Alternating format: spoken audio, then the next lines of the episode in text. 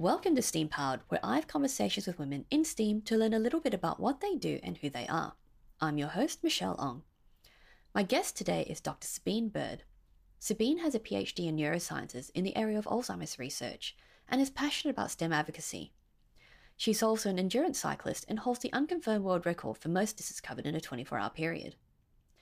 Join us as we talk about STEM education and communication, Alzheimer's research, and endurance cycling.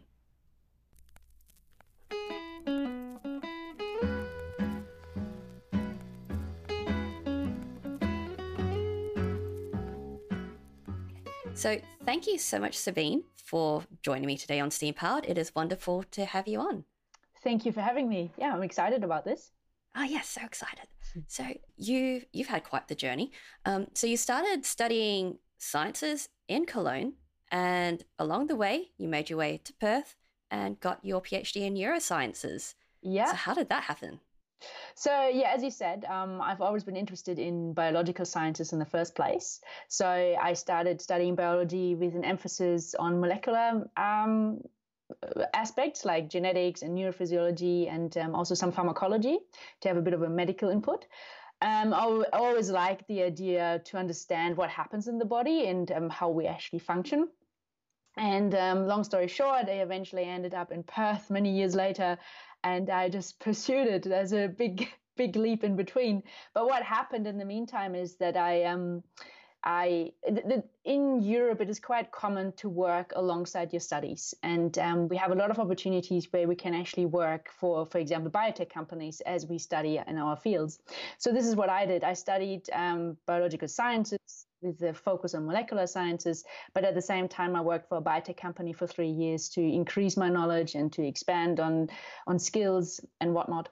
So um, by the time um, I came to towards the end of my studies, um, we had to finish off with a, a, big laboratory project, and I decided to take pack up my sciences and take that project over to Ireland um, to improve my English skills, at the same time because all my studies up until that point were in German, which is not ideal for the scientific um, world because the scientific language is English after all. Yeah. Um, so after a few language barriers, I slowly got into the Irish world of speaking, and which was very uh, very entertaining in, in parts. Um, but I yeah finished my studies um, with a with a one year laboratory um, project in in Ireland. So that was a very very valuable um, experience, not just from a cultural point of view, but also simply from um, um, from from a lab experience point of view, because the back then the European countries were handling scientific processes a little bit different still, but um, it was just interesting to see how different laboratories worked. So when you were you know deciding to take your education overseas and traveling, what made you decide to go to Ireland versus you know any of the other opportunities that you could have? It, it worked out that way because mainly because it had to be an English speaking country. Um, ah. to, um, I wanted to go to a country where there was um, English was a native language just to improve on my own skills because they were rather appalling um, at the start. And so this way I was forced to to improve on that skill at the same time as I had to do lab work. Um, so yeah, I, I, guess that was the main reason, and also um, my now husband and boyfriend at the time, um, he was English speaking, so it made just life so much easier. But it turned out it was really the right choice. Um, Ireland's a very nice country, very friendly and very approachable, and um, so it's a it was a fun way of learning science. Yes, definitely. And um, after that, oh, in between, I took a little 10 month yeah, I suppose, which I kind of combined with my scientific work. And I came to Australia um, just before I went to Ireland, actually, um, just to do a, um, a semester here at the University of Western Australia, where I discovered a few subjects that I didn't have access to in, in Germany. Um, oh. For example, um, um, which hasn't got much to do with molecular biology, more like the world of animals in Australia is very unique. Right. So I started studying a few little courses in there. Oh, nice. But that was just a little side project, I suppose. But at the end of the day, biological sciences incorporate so many different things and so much variety. And my interest is in, is so broad and, and also in, on all aspects of sciences that I, I thought it fit in anyway.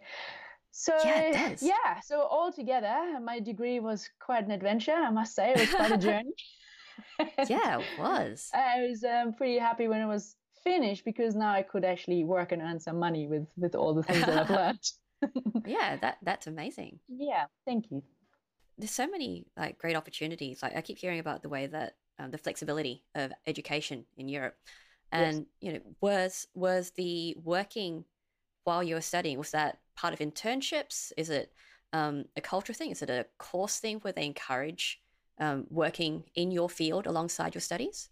Yeah, that's a pretty good point, actually. And um, that's certainly something that the Europeans are probably a bit ahead of us. Probably also due to the population density, there are just more opportunities. Um, for example, the region that I come from in Germany is called the ABC region. ABC stand, uh, is more of an, a biotech area. Um, the three letters just come from the different cities.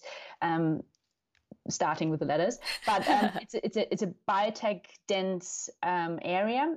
That means they rely on the future they rely on students to come through and help them and ideally the students might even stay on if they enjoy it. But the, the main thing is that they are provided with a skill set that is incredibly valuable and that makes the, the students over there incredibly valuable. And that's not just for german students it's for european students in general um, so internally, there's a lot of exchange programs amongst the different countries that are part of the European Union, and um, that that certainly progresses science at a at, a, at an elevated elevated um, pace. Whereas over here, we have opportunities, but they are rather limited compared to the European continents or even the US. But um, the funding is also different, which is like I I don't mm, it is still possible to get valuable experience over here but the, the more isolated we are and, and, particularly in Perth we are very isolated. Yes. We struggle to keep companies here or biotech companies here and um, make a success. So that is certainly something to improve on in the future um, to to provide students with I guess industry opportunities. Yeah and experience it's simply industry to attract industry um, and and and this is the only way forward for the new generation to actually uh, gain valuable experience that makes them that make them competitive for the international market yeah definitely hmm. yeah and it's happening across all of those sectors as well i mean yeah. we're also having issues with you know there's a lot of i guess it wouldn't be as bad as brain drain but the yeah. number of companies based in perth or with offices or outposts in perth for any kind of you know, high level science or technology is quite limited. And yes. a lot of them have moved over east or internationally. So yes. it's, yeah, it's quite challenging for us to get those kinds of larger corporation, larger organization opportunities. Very true. Yes. It is there is progress, which is good. Um, it is just very slow, uh, but Perth has a lot to offer. It is just a matter of um, making it attractive for these companies and businesses or corporations really. But we're getting there slowly and steadily. Um, it heavily depends on um, at the end of the day it heavily depends also on the government and how supportive they are of science and uh, technology. And right now there appears to be a real boost for for that area and especially for women in science but that's also a, um, a huge push internationally to provide more opportunities for women in science. And and I, I, just want to point out this is actually the real push for women in science doesn't come from a feminist point of view or anything like this. I think um, we finally learned to understand that the more variety we have in thinking skills, which also implies variety in thinking skills coming from different genders and different right. perspectives and viewpoints, the more valuable we can make a whole society. And and the the more variety we have, the more likely it is that we progress at a faster pace, and um, which is not necessarily a bad thing.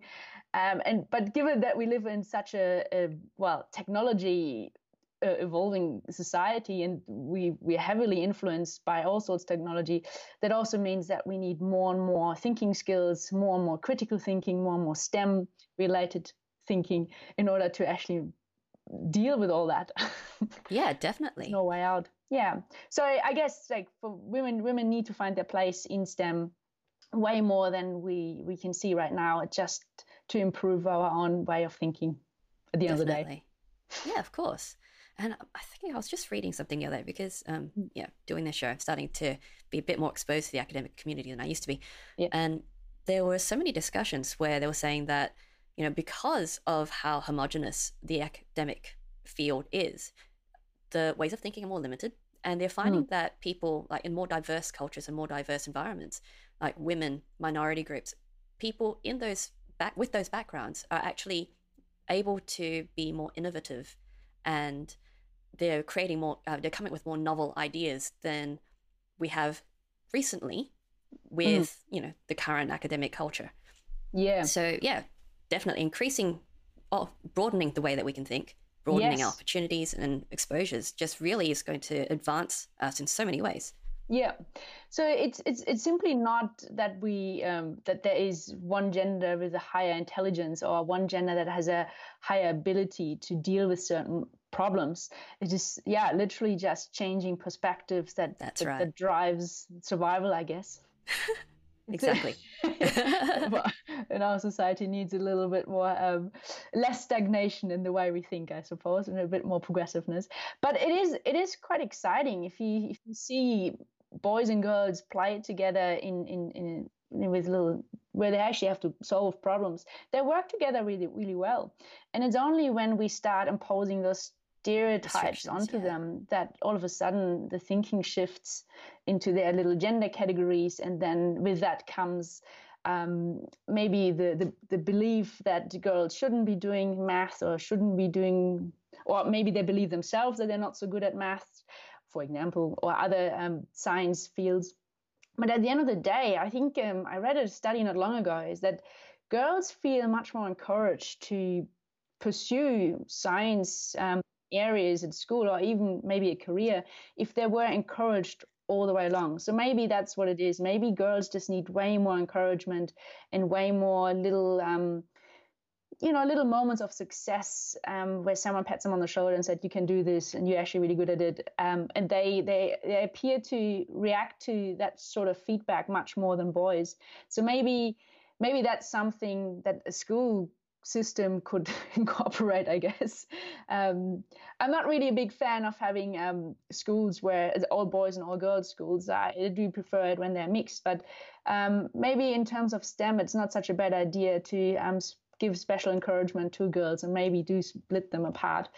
Um, it's yeah. just an idea that came to my mind, but um, I have no evidence for this. well, it's just finding different ways of giving people the support that they need to be able to thrive. Yeah. So for some of them, yeah, they would need to mix environments. Some of them would feel more comfortable being amongst, you know, other girls to be able to feel more secure in yeah. their development. So yeah, lots of different opportunities will just help make that happen no, it, it's it's true, and and I'm glad I'm glad to see that the government is actually putting an action plan together and is really trying hard right now to to push STEM, uh, women in STEM that is, or girls in STEM. Yeah, and I hope that I, I can only think that it will be successful. it's a matter of time. Yeah, it's just a matter of time, and yeah. you know, people are starting to get on board. People are coming with more ideas. It's yeah, it's just going to yeah. be just seeing how it all f- pans out. Yeah, and I and I do think that um, it would probably help if more opportunities were there in, in, in the country. I mean, we live in Australia now; it has a lot of advantages, but our disadvantage is that we simply disconnected from the rest of the world, like geographically speaking. And um, if we had ongoing programs in place that allowed students in general, not just girls, to just travel and interact with with with um, companies in the industry in general, I think that would be quite helpful. And I think that's another way of um, tackling the problem of women in STEM or lack of women in STEM. Yeah, definitely. Giving more of this op- industry opportunities because mm. a lot of people, as well, when they start to enter these fields, they don't necessarily see the potential in the futures. So yeah. it's like, oh, I'll only be able to become an academic or I'll only be able to do research. And being able to see industry applications and being able to apply these skills in all these other areas is just going to give them, I guess, more enthusiasm for wanting yeah. to approach these subjects. That's true. So yeah, I've been um, heavily involved in science promotion in the previous years during my studies, and um, the one thing I noticed is that the education system, in terms of primary school and high school, here is um, quite different to other countries I've experienced, um, and it's still quite um, there is not a very heavy focus on STEM related fields, and I think that's certainly a good start there. But also, I feel that um, a lot of kids here, um, that certain roles are imposed on them.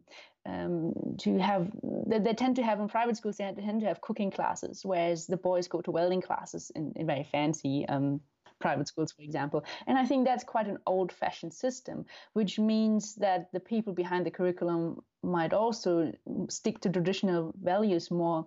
And I think tradition is not always a good thing and it stagnates a whole society. And especially when we talk STEM and women in STEM, um, we really need to change traditional thinking a little bit over time. yeah, I, I, can definitely agree with that. I mean, it's been quite a while since I've been at school. Yeah. But I attended a private school and we did have home economics classes. They yeah. um so at the lower school levels, you know, we we had to take them. It was an uh there was a point in upper primary school where they asked they got us to experience some of the other subjects in senior school so that we could decide what we wanted to study once we got there. Mm. Um, but home economics was a subject that you could do as a primary subject that you wanted to study. Yeah. And I remember thinking, like, three of my friends, because we'd been watching a lot of American television, were seeing all these high school kids doing, you know, home ec, but also shop class. It's like, why don't we get shop class? I would love to have shop class. And yeah, just being able to give people more choices in the kinds of exposure they have to these experiences. Yeah. That's just kind of that. That's just cool, and it makes you more well-rounded. And, and especially in a world like today, where um, things change so rapidly, we need to think about changing curriculums a bit more quicker as well. I mean, I'm not involved with this, but it's certainly a, a good opportunity, I guess. Um, the, the, the, especially when we talk about cybersecurity, it would be quite handy to have a whole class for students just to be aware of some basics.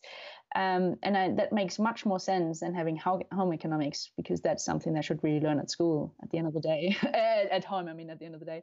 But it's um, but in terms of cyber awareness, and given that every child plays with the phone when they're three years old and upwards, um, or just uses a computer even in primary school, um, so I think that that would be a scientific area that, that should be promoted much earlier. Or in general, I don't think any class, any school currently promotes that sort of subject. Yeah, well, not not in a formal structure anyway. I know That's a few right. people who do work in yeah in communication areas where they are talking to children and adults who aren't that you know tech literate about cyber safety and online security and just general tech hygiene. So yeah, all of those things are so important given how ubiquitous technology is. Yeah. I feel we, we went a little bit off off track for, for a moment. But Sorry about but that. it's still very no, that's fine. It's all very interesting. It is it's the kind of things that we do need to talk about, and it's the kind of things that you know we do need to think about when we're approaching, you know, where we're going to go with our lives, what we're going to do, the kinds of um, interests that we have, and the fact that they all overlap. Like it's just a part of our society in so many ways yes, true. So that's that's probably one thing um, that that's quite important that doesn't come across very well with our young ones is if you ask someone to um, well, what is science and what do you think science is, they usually name four subjects, which is chemistry, physics, biology, and, and maths. But they don't understand, and no one explains it properly to them that this is just the the basic. It's just the beginning platform, exactly from from a whole range of of work areas in sciences that have that are so different. We have obviously medicine is even part of it, and we've got social sciences, and we have like meteorology is completely different.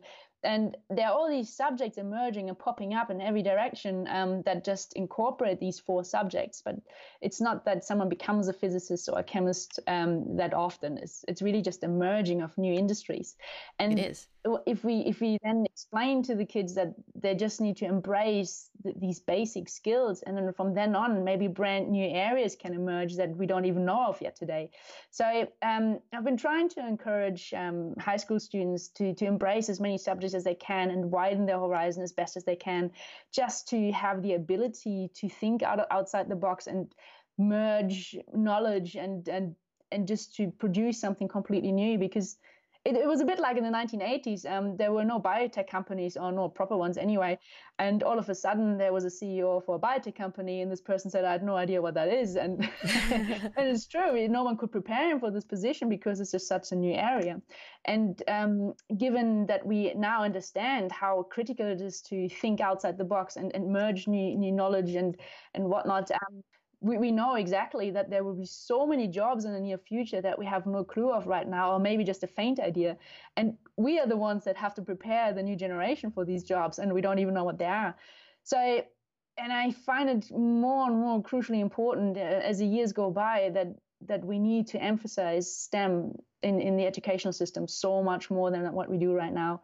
And um, it doesn't matter whether we, we're so distant or not. We have to put full thrust forward into um, promoting STEM on, on all levels and take the home economics class out of school. Or maybe just try to work them all in together. Like, you know, just, yeah. just give them all work. I mean, cooking is a science too, mind you. yes, definitely. Yeah. So speaking of, you know, not knowing, you know, where all of these subjects can lead us, like mm. even with my past guests, you know, there was someone who was saying, you know, when they first started university, stem cell research was so new and it's been 20 years now and yeah. you know look where we are now with what's available and what we can do with it um, and someone was saying you know uh, in one of the comments when for the video they said you know i'd love to see where stem cell research can take us you know one day it will save lives it's like actually mm. it's saving lives now like all mm. of this stuff is now applied sciences it's not just theoretical anymore yeah and you know there are other people who uh, other guests who've gone well this the field that I'm in now, I didn't know existed when I was in high school. In high school, yeah. it was oh, this is chemistry. Or, you know, this is you know, we understand sort of what geology is, but no, we can study meteorology on Mars, weather patterns that you mm. see in space, all of these things. Like because science is so broad, you know, one of the problems is you want people to understand the scope but the problem is the scope is so large where do you begin yes, yes, yes exactly so you kind of keep some order um, there. Yeah, no, it's true, and um, it's it's an enormous field, and it's if it's not dominating the world right now, it will be next year. Um, you know, it's um, science is in everything we do, and in everything we we plan, and in in, in simple terms, um, if you simply to learn about critical thinking and and allow different viewpoints I mean, you can you can actually enter a debate thinking that you're right, but then yeah. realizing that you're not just by finally learning to to see the same things from a different angle is a tremendous value and personality trait. Um, and just to have that as a background, it's worth worth studying it for.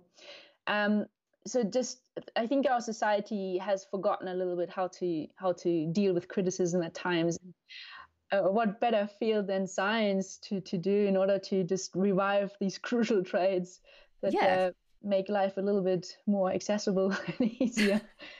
but yeah, I think that there's some crucial traits in sciences that are just worth having Definitely. And I mean, what better field than science to let you learn all the ways that you're wrong? Yeah, exactly. I know. We, we get very humble after a few years of understanding how the world works or trying to understand how the world works and then yeah. realizing that um, it is a rather complex matter. More than just a little bit. yeah, yes. So, how did you go from biological sciences to, you know, it's not a big stretch, but how did you get from there to Alzheimer's research? Yeah, so um, my basically the background has always been in the laboratory. And the techniques that you use in the laboratory are pretty much applicable to any other area that uses lab experiments. Um, when i came here i always had an interest in, in brain research. So part of my studies was in neurophysiology in animals le- learning about the different nervous nerve systems um, when I came to Australia, I had the opportunity to slide into Alzheimer's disease research, which was great because A, it dealt with humans, B, with human brains, and C, um, the interesting thing about it was that I was able to do laboratory work, but I shifted more and more towards um, doing clinical work with people, and I realized how much I actually enjoy working with people. So at some point, I wasn't in the lab that much anymore at all. And it was all about running clinical studies or being involved with observational studies and with the recruitment of people and taking them through the studies and doing neuropsychological assessments. So it became more and more a completely different field of science to what I had initially planned for, extend, um, yeah, like studied for.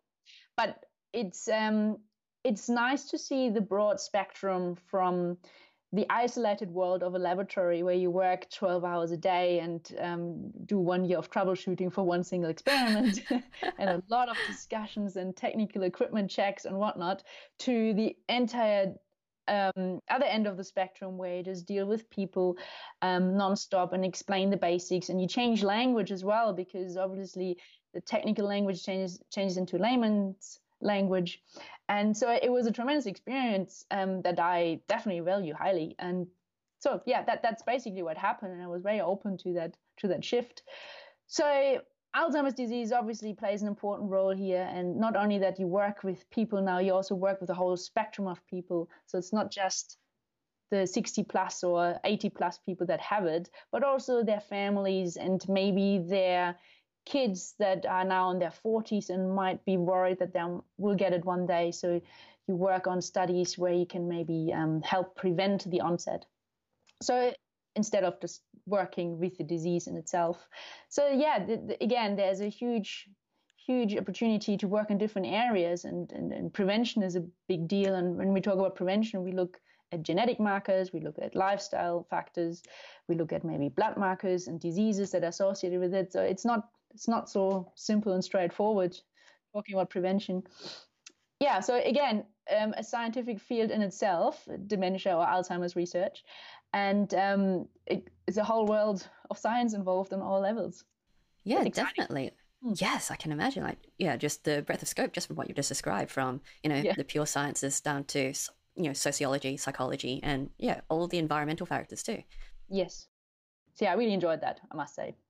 Yeah, that's amazing. So was uh, did that lead into your PhD, or was that part of your PhD? Like, which came first? So no, it, it I started working there uh, first, and then it led into the PhD. So again, I was um, it, I was lucky in a way that I was able to do laboratory work for my PhD, but PhD, but also um, clinical work uh, which made it difficult at times because there was um, certainly a lot of work involved to both. Also because the, laboratory was 40 kilometers away from the clinical oh. site. So, but that's okay. We got it all done in the end. And it includes so many other areas as well, just like statistics and large statistics and small scale statistics. Yeah. Um, but for it's all learnable. So it's not there's not a single scientist out there that's great at everything. It yes. always has to be um, a connection or um, it's always a, a, discussion amongst group members, and every group member has a different um, field of well speciality, but also of a bit more skills on one side. And and really, in science, is all about um, letting other opinions join your own thinking or at least merge in with your own thinking and that's what i really appreciate about appreciate about science is, is just simply that quite often you get not corrected on your way of thinking, but you get enriched from different sides yes. and you can make much better decisions. So when it really comes to show that how important it is is troubleshooting. So you have a problem of any sort, and just to have different people of different backgrounds, slightly different backgrounds and um, expertise come together and discuss that problem it's, it's a tremendous experience if you see that happening um, how a problem gets solved just by that um, it doesn't happen every day, mind you, but it happens eventually. Yes. and it's it's it's good. So this is like proper collaborative work, and this is how how science work at the end of the day. Science only works in collaboration. It, there's never a single scientist, and and I guess that's a bit of a myth that uh, you know a lot of the young kids are still dealing with is they think of this one single genius of I don't know they, they might watch um what's the show called again I forgot now um not Friends but ah, can't think of it right now. Big you know, Bang Sheldon, Theory. Sheldon. Big Bang Theory. Um, Big Bang Theory, thank you. So, especially in that show, as funny as it is, but there are all these four or five little geniuses, and everyone has got their little niche of expertise. In the real world, you have people that are passionate about um, sciences by all means, and you have the odd genius in there. But really, science works by having a lot of passionate people together trying to understand and learn and eventually coming to a solution. And it's not that one single person that solves the world. It's not the one brainiac that um, solves all the issues in the world. Um, so th- that's a bit of a misunderstanding about how science works. Yeah, and it's not and, and an really individual the, exercise. Exactly not at all. It's, it's really it's a team sport by all means. And it's not um, it, more than anything really. And it's it's it's not it, it's interesting to see how how a lot of kids don't want to do science because they're not good at that. Or they're not good at math but they're good at physics but they're not good at chemistry or good at biology. And so they say no i'm not good at all of them. But you don't need to. The, the main thing is that you have a passion and sooner or later you get the basics of all the subjects necessary to to be good in your field. So um and and that's something that that people that especially younger kids don't understand just yet or teenagers. Passion is everything it is curiosity.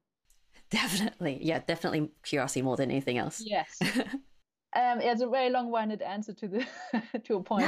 yeah, that was a good answer. so, what did you like? What was your focus for your uh, PhD studies? So, um, in in my particular case, um, I was looking at a, at a at a hormone that was discovered by um, Harvard University um, the year before I started the PhD, and um, basically we know that physical activity and exercise is good for the brain. This is old school rule, but we don't actually understand what happens. We don't know why we're saying that. We don't know why it is so good. So basically, we were investigating this hormone if that could be one of the missing links on a molecular basis. Um, maybe That's the beta amyloids. Well, it's irisin is the hormone. Beta amyloids uh-huh. are like the plaques that accumulate, the protein that ah. accumulates in, in Alzheimer's patients that that that kills the cells.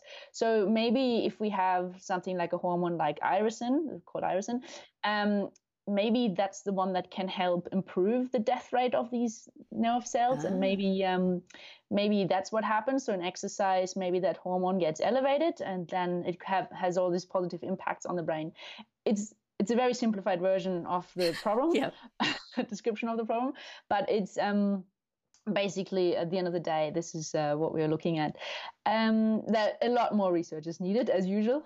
Of course. but um, interestingly, I, I saw an article not long ago that someone investigated this particular hormone irisin in oh. in, re- in relation to um, COVID nineteen. And I thought oh, I should have stayed with it. oh, you should have stuck with it. Yeah. Yeah. but there's certainly more to come on that one. And you know, it's they're the, the, the first steps. Every time something new is discovered, it takes a few years to really figure out what it does and what it does to our body. Uh, was, that was just one little aspect.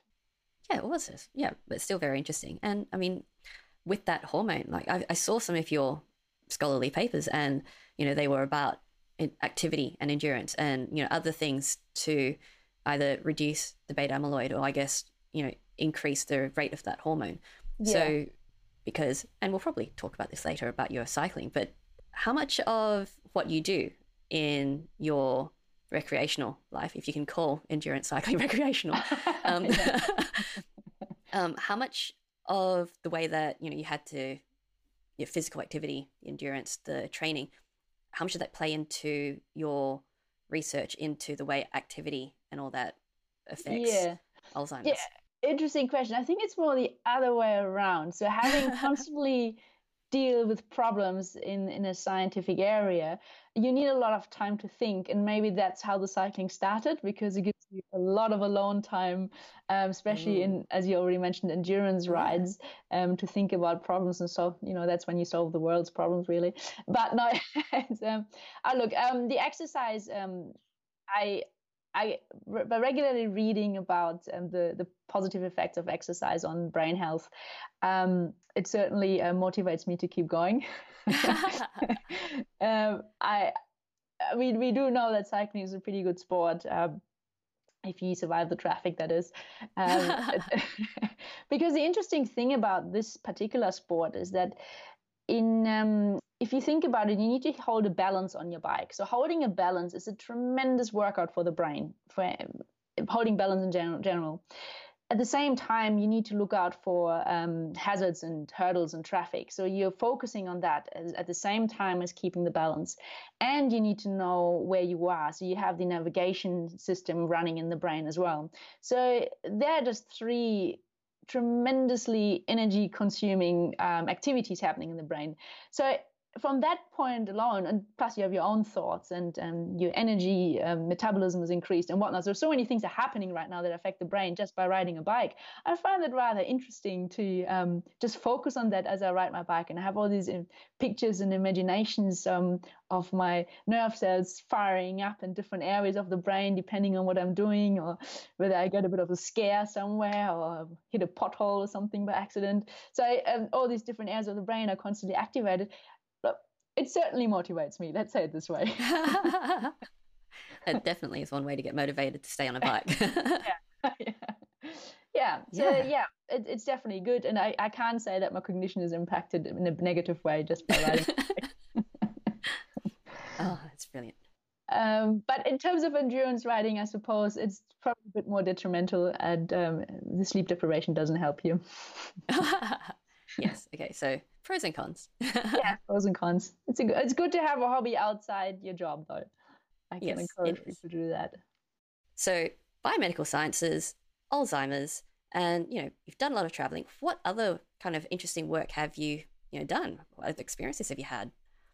so sciences has taken me to quite a few places and i quite like reading and staying up to date with uh, medical research for example as well um, to a certain degree that is uh, so I, I, was able to when i was volunteering for the cancer council for example for um, quite a few years actually in the beginning of my um, stay here in australia um, i was still able to even though i was mainly working in the social support area. But if people had questions that were a little bit more specific, um, it was nice to have the background knowledge to help them along the way and say, this is what happens when you go to chemotherapy, or this is what happens to your body right now, and this is what happens to the brain, this is where you forget things. So it was nice to to get all that scientific knowledge um, that I had, or even do my own research on certain questions and help them out bearing in mind that I'm not their doctor, but it, at least I was able to help them understand a few things along yeah, the being able to translate between the science and yeah. You know, what they'll need to know.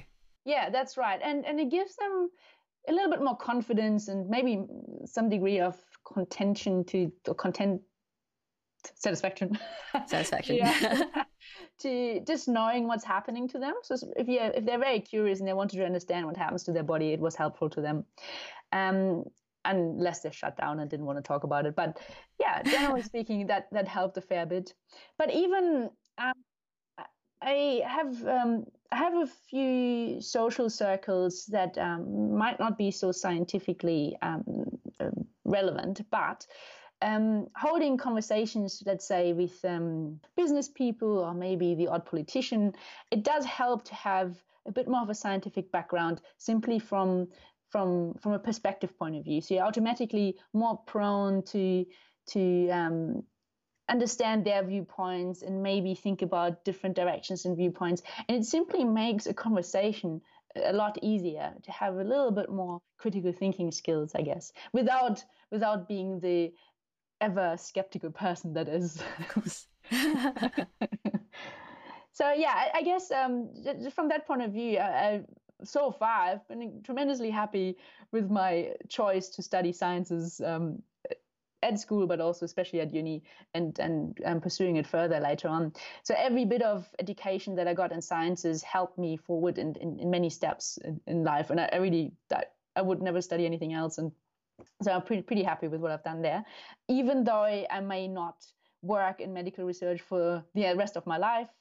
Um, it's it's it's so easy to transfer these skills over to law, business, medicine, um, so many other areas. There, there are a lot of jobs out there that people don't even think of when they study sciences. Not everyone exactly. stays in sciences. Yeah. So there's in law they have patent lawyers, for example, or have the business you know, running your own company. It, it, every every area out there is can easily be influenced and infiltrated um, with a science degree. Maybe not easily, but it is possible. yeah. Well, yeah, that's that's come up a lot too. Um, so there's, uh, I think he was a chemist, and he ended up bec- and after leaving academia, he ended up uh, working as an analyst at a bank. Oh yeah. so transferring those skills. Um, but yeah, there's definitely quite a few options that people have said. You know, whether you stay in academia, go into sciences. There's so many different ways you can apply your skills and it yes. doesn't have to be in the pure sciences or in the pure industries that you're in. Exactly. Yeah. And i um, i really like that idea. Just to be able to, to, science is like a it's like a set of tools that you can easily pack up and you can a travel with it wherever you want to go so you can study it everywhere. Everyone understands science is the same language. The laboratory experiments are the same. And um, or you can pack it up and move fields altogether and you have a valuable set of tools already ready for the next um, career shift Oh, yeah. For a shift. yeah, definitely. Like so many opportunities available depending on where you want to go. Yeah, you're certainly not stuck with it. That's that's for sure. it's just too broad that area. So yeah, incredibly worth it. Brilliant. cool. So we might work on go on to some of those other questions. What hobby or interests do you have that's most unrelated to your field of work. so, as we mentioned earlier on, there's um, cycling already. So, yes. I do love cycling. I do like sports in general, which um, is nice. Uh, I guess that would be something that is most away from sciences. Um, I do like long distance riding as well, clears the mind for a while until nightfall comes. it's not so yeah. anymore. But yeah, I guess that's probably the, the most important hobby. I do I do like an awful lot of things. I must say uh, that are outside of the world of science. Um, I like cultural experiences just as much, and I'm a big fan of the outdoors. I like camping and just getting out there and just enjoy standing in a forest and one of those meadows. yeah, just embracing the trees. yeah, I, I do actually. I do. I do like trees a lot. Someone actually gave me a book on trees once. It was oh, a joke nice. at the time, but it was it was pretty fitting. yeah, of course. Yeah. And there's a lot of science in trees as well, by the way, um, especially when you look at um, how they communicate with um, amongst each other using their root system. Uh, th- th- there was an article a few years ago um, by the New Scientist, and they were basically saying the five senses of trees, and that was incredible. Um, so there's science everywhere, wherever we go. And you appreciate nature a lot more if you have a little bit of background knowledge about how things work. It doesn't have to be deep, deep understanding, but it's it, it certainly fuels the imagination if you have to solve problems that you have no clue about, like the universe. Yeah. it adds to the magic. Yeah, and it, it, it certainly um, provides you some creativity and some ideas. Yeah. Yeah. So you know, endurance cycling. How did you get into that? I do. I can't remember. Quite frankly, I can't remember. But I've always been that person that um that sees a corner at the end of a road, and I need to know what's behind it. And then then you get around the corner and you see another one. You said, "Oh yeah, I go there," and then I look what's behind there. So basically, and that's what I do all day long until um, I run out of steam. and I, I, guess cycling was just very fitting there uh, because you just keep going just for another another hour another 30 k's or something or just kept going and i really enjoy the process of it. So it's not so much about getting to the final goal with cycling is for me anyway it's about the whole movement and i enjoy i just enjoy just doing doing the activity of cycling. Just how I started doing it. So I, I, I do remember um, in one of your earlier podcasts you had Beck Wheadon on, and um, she also is a cyclist, but a very different one she likes to get to the finish line as quickly as possible. incredibly successful at that um, in, in, competition. Whereas I'm a little bit of the opposite. I take my time and I, I even watch the scenery in races. so, um, but yeah, it's just different styles.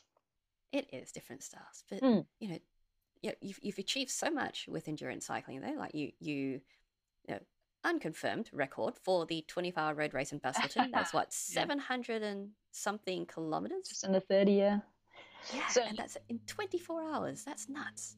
Yeah, that's something that I got into. Um, I've I've done a few 24 hour races in the meantime and a few long distance races as well and uh, multi days. But it's a um, yeah, it's an interesting one, definitely. Um, I, I, I do not have any idea anymore how it all started, but I realized I was good at it and I just kept at it. And I think it's the the pain management. Um, so after a while, you get a lot of pain and you feel pain, and then you start thinking about what pain actually is, and then you start thinking about, oh, can I control it? Because technically, it's only what the brain tells you, but the brain tells you things much earlier than is really necessary, and then you try and you know set new boundaries and and maybe you push them just to see how you react and, and it becomes an, all, an awful lot of experimenting and it's really just a science study in itself and then you just keep going and going and going and try and understand what the body does right now and i think i think i'm just so busy thinking about these things that I forget to give up. So people like like flies, whereas I'm still busy thinking about what's going on. and that's how I just kept ah. going all the time. But it's it's a tremendous experience um, experience for sure not just an experiment, it's also an experience. um, just to understand the body, what it does, and just to push limits is interesting, interesting to feel alone. It's it's good. Yeah. But Such yeah, um, there's certainly more in the pipeline in the near future, and trying to make it all a little bit more confirmed and whatnot. So we see what the future holds in that regard. Oh yes, definitely, mm. especially mm. after the race across America last year as well. Yeah, yeah, yeah. yeah, that, uh, oh. didn't know that was that well known. But yeah, it's um that was a tough one indeed. I haven't got that many memories, and my uh, oh, brain was shutting down. uh, it was it's just very tough. Um, you just you ride for for days and days and days without any sleep, and I think I got um, an accumulated three hours of sleep in six days or something. Oh so goodness. it was a it was a tough one. It's um certainly um quite quite a push for the body. Oh my goodness! Like I, I don't remember the exact details, and I'm probably making it up now. But there was a um, apparently in the SAS handbook or something, something like that. They were talking about how there's only a certain amount of sleep that you can do without before you will basically shoot at anything that moves. And I'm thinking three hours over six days probably breaches yeah. that threshold. it definitely does. Um, and in talking about the SAS handbook, I believe it is officially a sign of torture if you get that little sleep. And so if someone else forces you to do it, it's officially against human rights laws. but oh my goodness, doesn't count when it's masochism? yeah, yeah. I wasn't aggressive though. I know that for sure. I was pretty um, pretty mellow for the entire time. I was probably too sleepy anyway. no. Oh wow! But um, I do remember I had um, a couple of great hallucinations, but they always involved animals. And um, hallucinations. Yeah. yeah. you know, like gorilla here and there, little monkey.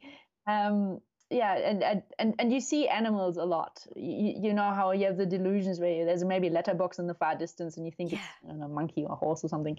So um yeah our brain plays an awful lot of tricks and our brain is fascinating as if yes. you know a little bit more about it.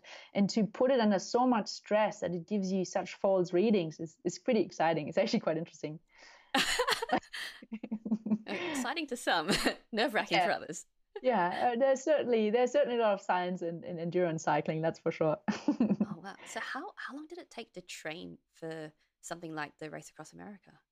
Uh, look, I, th- th- I don't think there's ever a point when you're ready for it. You just go for it. Uh, you, you need to do a fair bit of training body um, adjusts only over time. So ideally, in, in, in ultra endurance cycling, you want to be um, you want to be in the scene for a good ten years before the body is really used to these things um, and adapted accordingly. The immune system is always an issue. Um, fluid retention issues, especially in women. Um, is a problem. So hormonal imbalances. There's a lot of things that the body has to adapt to very slowly. But again, medical science is a big deal in, in, in races like that. Of course. And I just make use of a little bit of research and knowledge and hope that will fix problems in the future. wow. Yeah, that's amazing. Mm, yeah, we're trying to make it exciting. I guess you only have that one life, right? You might as well try and use it to the fullest and to the best you can. Yes. To society, anyway, somehow. Oh, wow. Yeah, definitely. Oh, yeah. So, are you still training for your next endurance? Yeah, I'm, you know, trying to to get a fit again. I've uh, during COVID times I've I've ridden my bike, but it wasn't anything overly strenuous. So I'm yeah. just ticking away nicely and trying to get ready for the next year and see what next year brings. Yep, definitely. Wow, brilliant! Fantastic. Yeah. Looking forward to seeing how you go with that. Thank you. Yeah, thanks. Yeah, you've got a fan. yeah, of course. nah, we see it. Look, there's a lot of great people out there. It, it, look, the, the the more intense your work is, I always reckon the more intense your passion is for a hobby outside the work. It, it's, I think, uh, maybe that's what science does do, does to you. You do everything to an extreme. Nothing is just moderate. that does seem to be a trend. yeah. I think there are a lot of people out there that um, take their job very seriously and very full on, and then their their their work life balance, as long as they have one, is just equally insane. I know a lot of examples like that. Must be um, the work pressure. Yeah. Oh, just passion everywhere, basically. Yeah. Yeah. I guess that's what it is at the end of the day. Yeah. So. just a passion. Yes. Okay. And so, which childhood book holds the strongest memories for you? I cannot answer this question at all. I used to read a lot of books when I was younger, and I do remember that all of my primary school books, I'm pretty sure all of them without exception dealt with an awful lot of animals. And I do remember there's a, I don't know the, the English title of the book, but it was, um, I'm pretty sure you know the story is about all the animals in the woods, and then the woods were uh, under threat by humans, and so they had to leave and um, get a new home. But basically, what I found interesting about that particular book was is that you've got all these different animals, and I never understood how they communicated with each other because they're. I just never got that animals. story. but anyway, I was too young for that to understand. But but what it really did over the years to come, and I only just realized it not that long ago, is that um, I always figured that they they have their own little lives and their own little perspectives, and they actually they they often came with their own little viewpoints. And in hindsight, I think that may have been a bit of a trigger to constantly try and look through someone else's eyes how they um, perceive an issue or see a problem and and i'm i would pr- probably even say that that was one of those books that that made me learn how to get different viewpoints and how to see things from different angles because um, if there's a fire then a fox and a rabbit react differently and and and and, and, all these things so i i always try and see things through other people's eyes and i definitely started off with the animals Ah, yes, of course. Yeah. Maybe so that's what, what the... Yes. So what was the mm. title of that in German? Uh, well, I'm not sure if it's worth saying it in German right now, but it translates to when the animals left the forest. ah, okay. Yeah. That's cool. So yeah, it's, yeah. it's a thick, thick, chunky one. Wow. Nice. It sounds like a good one in any case. Yeah, yeah. Especially if it prompted that kind of thinking. yeah, yeah, it definitely does. Uh, but then I've always been interested in, in, in, looking through other people's eyes. Even when I was a teenager, a good friend of mine and I, we always went to the coffee shop and we always sat by the window. And as you see someone walking past, you try to imagine what his or her eyes are seeing right now as they're walking past and and see what their day was like and what they might be thinking of and just to create the stories. And i think to to nurture this kind of creativity is kind of important in in sciences so not just in kids but um in, in, in every person. And we tend to lose that. And and just trying to see different viewpoints maybe that's the last remnant of um of this creativity that we used to have when we were all younger yeah, definitely. Just mm. being able to think outside the box and just visualize yeah. and imagine other perspectives. Yes, yeah, and and it's actually great fun. You just come up with random stories for yourself, and you never you never find out whether they were true or not. But it was it was yeah, a fun. The fun's fun in the speculation. Yes, yeah, exactly. oh, we're good at that at least, and humans. yes. Oh yeah, we are. yeah, it's great. Mm. Okay, and lastly, what advice would you give someone who wants to do what you do, or what advice should they ignore? okay, so um, that's a good question. It's always difficult to answer questions like this, but as I said earlier on, I think one of the the the, the biggest things is to stay as open-minded as you possibly can and even if if students are still at school to just embrace all the different subjects as best as they can. Um, at the end of the day, they're they're all of value to some degree or the other, even though it might not be that obvious right now. I mean, even English class might be um, very valuable later on, just to to experience the creativity in the stories or poems or whatever is being discussed, um, or even just allow for different viewpoints just to accept and just uh, be open-minded to criticism because at the end of the day if it's constructive criticism that's who that's what shapes you at the end of the day and you're turning into a human being that is based on this constructive criticism and it's it's really not a bad thing whatsoever and it's um, it shouldn't be soul crushing uh, and i think just to learn to deal with that and to learn with to to be criticized is is a tremendous trait to have that will only be a positive um, thing later on. But yeah, in terms of what I do, back to that question. Sorry. Um, um, so not only embrace it's all good advice on different subjects, but also if you want to um, study um, and get into dementia research, for example, or neuro neurosciences in general. So my PhD at the end of the day was in neurosciences.